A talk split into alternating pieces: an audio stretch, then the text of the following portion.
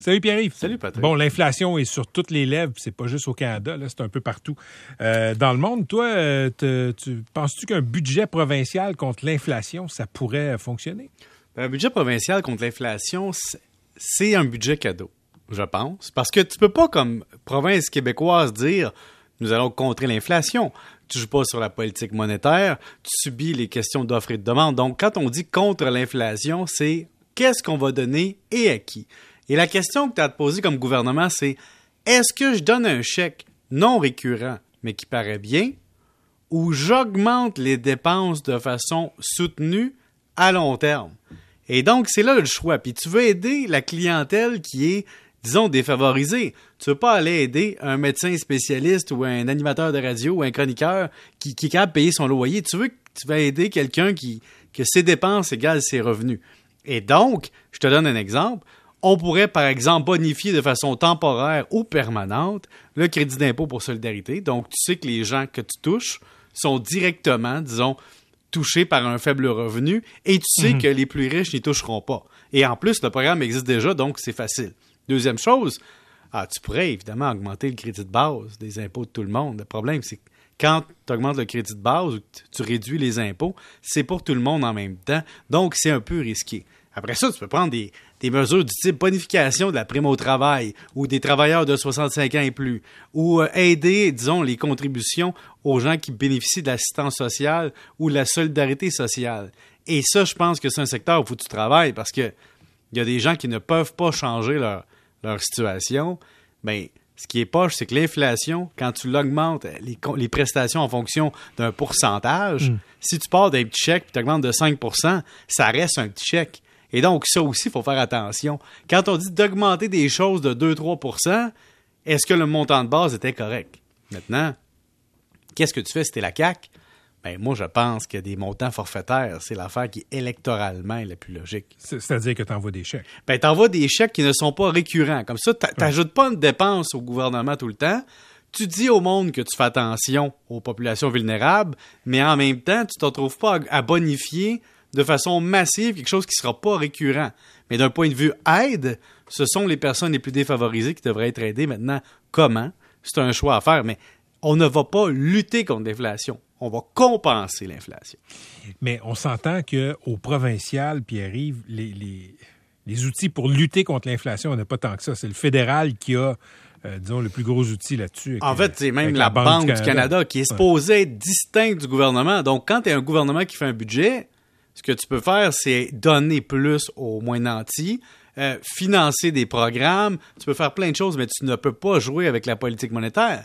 C'est une indépendance que tu as. Oui, tu nommes qui gère la Banque du Canada, mais elle est supposée être indépendante dans ses décisions. OK, parle-moi de la rémunération des médecins euh, spécialistes. Bon, évidemment, ça tient toujours un peu un, un débat collectif. Puis Radio-Canada sort une étude, bonne étude, mais une analyse des médecins spécialistes qui dit, regardez là, les médecins spécialistes ne font pas tous la même rémunération, c'est clair, mais ceux qui font beaucoup d'argent font vraiment beaucoup d'argent parce qu'il y a beaucoup de facturation. Et donc, en ayant traité les médecins de travailleurs autonomes, puis en ayant payé à l'acte, puis en n'ayant pas modulé l'acte nécessairement proportionnellement au travail, au stress puis aux horaires, on a créé des disparités qui font réfléchir. Disons qu'un radiologiste, en moyenne en 2019, à 804 000, par rapport à un anesthésiste qui est 467 000, l'écart est majeur puis la job est pas la même. Tu sais, les ophtalmos qui sont deuxièmes, c'est quand même surprenant par rapport à des gens qui font des corps de travail difficiles, qui font des chirurgies cardiaques que la personne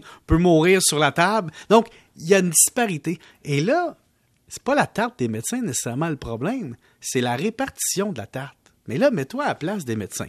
Tu es un radiologiste. Est-ce que tu veux perdre ton avantage? La réponse, c'est non. Euh, quand tu es dans un autre département, si tu veux augmenter ta paye, il faut que tu apprennes ça à la paye des autres. Et donc, il y a tout un jeu de redistribution des codes, de la façon de rémunérer, puis de la façon de pondérer le travail.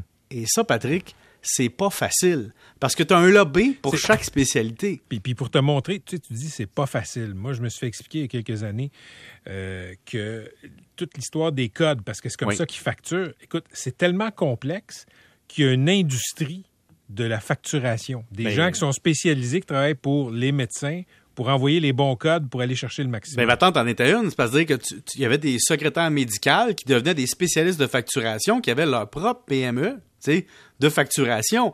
Parce que le médecin, oublie pas, s'il facture pas en dedans d'un certain moment, il perd son revenu. Donc, il sous-traite ça pour être sûr de faire sa job. Maintenant, l'autre affaire, Patrick, que les gens savent peut-être pas, c'est qu'il y a des compagnies de logiciels qui se sont mis à abuser des petits travailleurs indépendants qui faisaient ce genre d'affaires-là et donc monter le coût du logiciel année après année, si bien que les petits joueurs se sont trouvés écrasés par le coût fixe du logiciel de facturation. Et il y a ça aussi. Mais quand on regarde le travail, faut regarder le stress, faut regarder les horaires, faut regarder j'ai-tu un cimetière derrière moi ou pas? Parce que ça, c'est une autre affaire. Si tu travailles de nuit, sous pression, que les heures supplémentaires que tu finis par faire sont pas payées proportionnellement à ce que tu mets sur la table, puis que l'autre, à cause de la technologie, il est dans son bureau, regarde des radiographies, qui est mieux payé, c'est bizarre. Mais tu sais, Pierre-Yves, on, peut, on peut lancer des tomates aux médecins, là, mais faut pas oublier que le politique a accepté au Québec de faire des médecins, surtout les spécialistes, parmi les, de, faire de ces médecins les médecins parmi les mieux payés au Canada. Puis on n'est pas la province la plus riche au Canada. Puis c'est la province aussi où est-ce que ça coûte pas si cher. Donc imagine ton médecin à Toronto. Puis après ça, l'avantage fiscal qui soit incorporé alors que pour la plupart, leur seul client, c'est le gouvernement. Euh, tout ça, là, tu mets ça bout à bout. Il y a des gouvernements qui ont vraiment donné euh, beaucoup, beaucoup aux médecins. En même temps, une fois que ça c'est fait, puis une hmm. fois que ça c'est dit, puis ça on en a parlé souvent toi et moi, Maintenant, c'est on a un problème de répartition de revenus. Comment se fait qu'un médecin réussit dans une année à biler 1,5 million, puis qu'il y en a un autre à travailler à temps plein, lui, il fait 400 000 comme spécialiste? Ça veut dire qu'il y a des gens qui sont des machines à facturer, mais pas à peu près.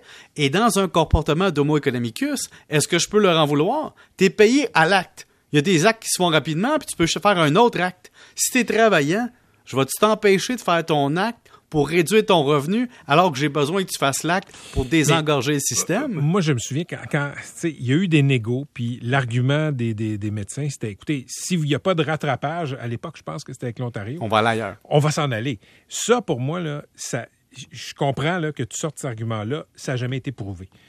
ça n'a jamais été prouvé que si euh, ils étaient payés, je sais pas moi, un tiers moins, on aurait perdu, je sais pas moi, un tiers de médecins. Ben, Gatineau, Ottawa, je peux comprendre que oui. Frontalier, oui, mais tu es, installé à Montréal, mettons, là, Tu es installé à Montréal, tu es médecin, tu as ta pratique, tu es, bien payé, tu es, parmi les mieux payés de la société, tu as étudié longtemps, parfait, c'est normal, il n'y a pas de problème. Euh, si tu n'as pas le rattrapage avec l'Ontario, tu vas t'en aller au Kentucky?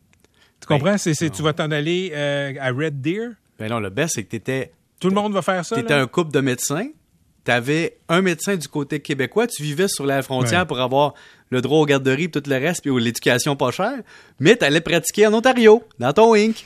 non, je blague, mais hmm. pas dans ton Inc., mais tu allais pratiquer en Ontario, donc tu avais deux mondes. Mais Patrick, pour vrai. en conclusion. En conclusion, euh, il y a un travail de codage et de répartition des revenus et d'analyse des coûts là-dedans à faire, qui est comptable, mais qui est surtout médical. Les médecins doivent être honnêtes entre eux et dire vous, vous gagnez trop, nous, on gagne pas assez, on va prendre la tarte et on va rebrasser.